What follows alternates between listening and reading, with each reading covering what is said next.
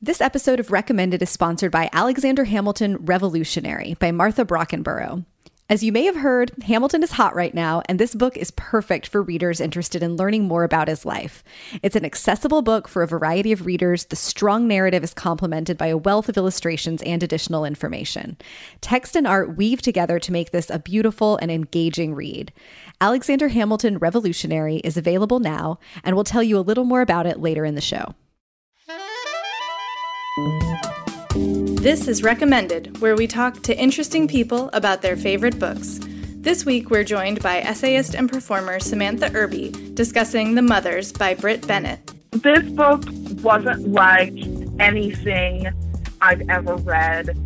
I feel like there are lots of books. I'm really into family dramas, you know, where years long issues sort of bubble up and sisters and brothers are fighting and mothers and fathers are fighting. But I hadn't read that kind of book about a contemporary black family before. And so a lot of it rang really true for me in my own life and experiences. Novelist Robin Sloan has strong feelings about The Parable of the Sower by Octavia Butler.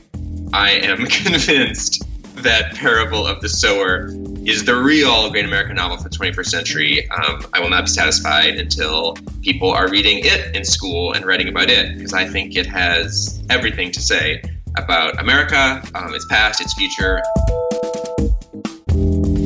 Samantha Irby is the hilarious and talented author of essay collections Meaty and We Are Never Meeting in Real Life. A writer and performer, Irby is known for her unflinching honesty, candor, and ability to find the humor in life's distressing and difficult moments. My name is Samantha Irby, and The Mothers by Brit Bennett is my recommended. I found the book, I think in the months before the book came out, it was everywhere. It's got this really striking, beautiful cover, and you know, I read all of the lists every like new spring books or fresh fall picks or cozy winter stories. And it was on basically every list that I had seen. It was getting rave reviews. So I read about it. I pre ordered it at my local indie bookstore. I went and picked it up the day that it came out. I remember it was in October and my family were all off camping, which is not a thing I'm ever interested in doing. So I took advantage of having a quiet house for once. And I sat down to read, and I read the whole thing in a day. I have reread the book twice already, and I'm definitely going to read it again. The Mothers is a fiction book set in a black community. It's contemporary in Southern California. And its main focus is this young woman named Nadia, who's like 17. She just graduated high school. Uh, she's rebellious. She's beautiful. She's mysterious. And she was also overwhelmed by grief over the death of her mother. She lives with her father, who's a formidable military man. He's kind of like stoic and quiet, a pillar in the local church. He doesn't talk much about her mother. And the book is narrated or bookended by this sort of Greek chorus of older black women who have been in this church for a long time, who are known collectively as the mothers. This kid, Luke, who's the preacher's son, gets her pregnant and she decides to abort the baby. Book is all about her journey and coming to terms both with her mother's death and with terminating this pregnancy. So the book is essentially the breakdown of her feelings, but also his feelings, how he feels. Even though he knows that the two of them having a baby isn't really the best thing. Um, he's got these complicated feelings about the abortion. And also, Nadia makes a friend, young woman named Aubrey, the quintessential perfect church going girl. And the three of them, I don't want to give too much away, but they end up in a friendship triangle. And the book basically tells you three sides of a complicated story surrounding a controversial and complicated issue. This book wasn't like anything I've ever read. I feel like there are lots of books. I'm really into um, like family dramas, you know, where years long issues sort of bubble up and sisters and brothers are fighting and mothers and fathers are fighting. But I hadn't read that kind of book um, in a contem- about a contemporary black family before. And so a lot of it rang really true for me in my own life and experiences. Both of my parents are dead. And so I really related to the kind of how do you cope with a parent who is deceased and can't answer a lot of the questions that you have? And who do you model your life after when your mom is gone? I mean, I still feel I'm 37 and I still can remember being a senior in high school and thinking, what am I going to do now? I was feeling all of my feelings while reading it. And I feel like if I have that visceral of a reaction, then like it's gotta be it's gotta be a good book. You know, not that I'm so tough that that it's like oh, hard to impress me, but I definitely was like sucked right in and needed to know what happened to these people like that day. And that rarely happens for me. I have forced this book into the hands of basically everyone I know and care about. I'm one of those people who, if I read something and I like it, I will buy 10 copies of it and mail it out to people. I had friends who had babies, and uh, I sent this to them. Friends who were going on vacation, I was like, hey, take this, read this. I just sent it to a friend of mine in Texas who was going on a family trip and needed some uh, distraction from her parents and siblings.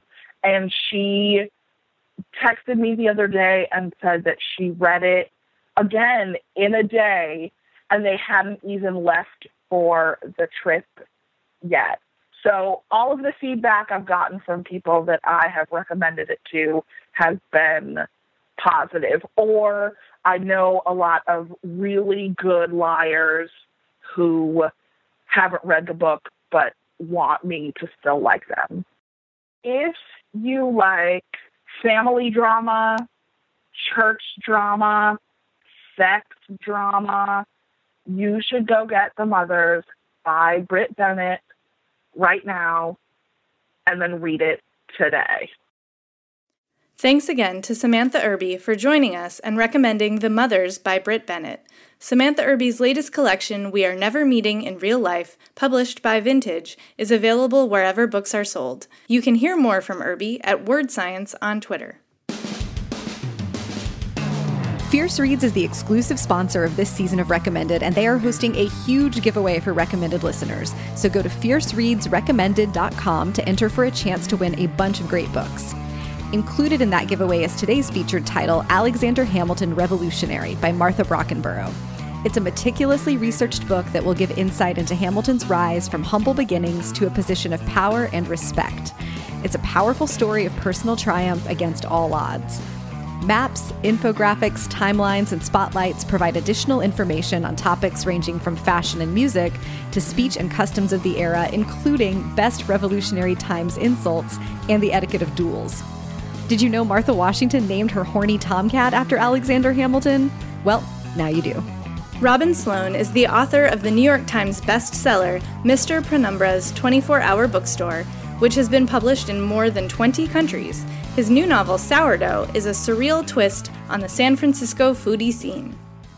My name is Robin Sloan, and Parable of the Sower by Octavia Butler is my recommended. So I'm actually on a mission to have Parable of the Sower universally recognized, recategorized as the great American novel. I know other novels have kind of contended for that title. I always heard that Mark Twain's Huckleberry Finn was the great American novel. You know, everybody reads it in school and talks about it and writes essays about it.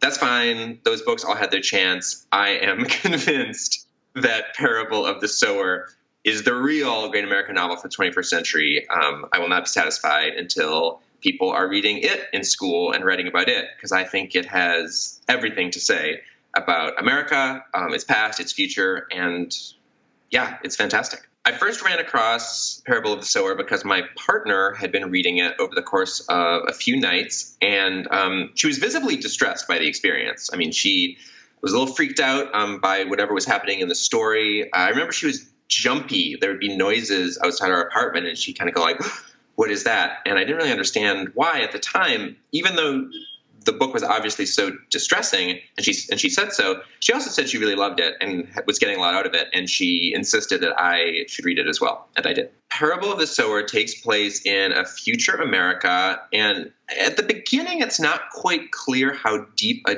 dystopia it is, but then pretty quickly things kind of are engulfed in flame, literally, and uh, and then it becomes a road trip book. Uh, it's about um, a kind of exodus. It's about characters that are fleeing, you know, a succession of bad, and um, and it's about all the things they see along the way. I think that the great American novel for the 21st century has to be science fiction to some degree. And uh, I think that's because America is a science fictional country. I think it has been for a long time. And so you have to be able to talk about the future. You have to have a um, a rigorous vision of the future. If you're just sort of dwelling in the past and you know turning the same stone over in your in your hands, you know, again and again and again, I think you can do interesting work that way. But um, it's not the Green American novel. And so, Parable the Sower, because it does talk not only about this more immediate dystopian America, but about a further future and the hope for this further future and you know what waits for human beings maybe out in the stars that's what makes it really special to me. People often talk about this book as a really dark dystopia and it is. I mean really really bad things happen to people in this book. It's just really realistic about the ways that humans can hurt each other. But at the same time it's one of the most deeply optimistic books I know of. I mean, it has this vision embedded in its core, the vision of the main character. Um, it's a vision that she's actually articulating in this fictional world, building a following around this new philosophy that she calls Earthseed.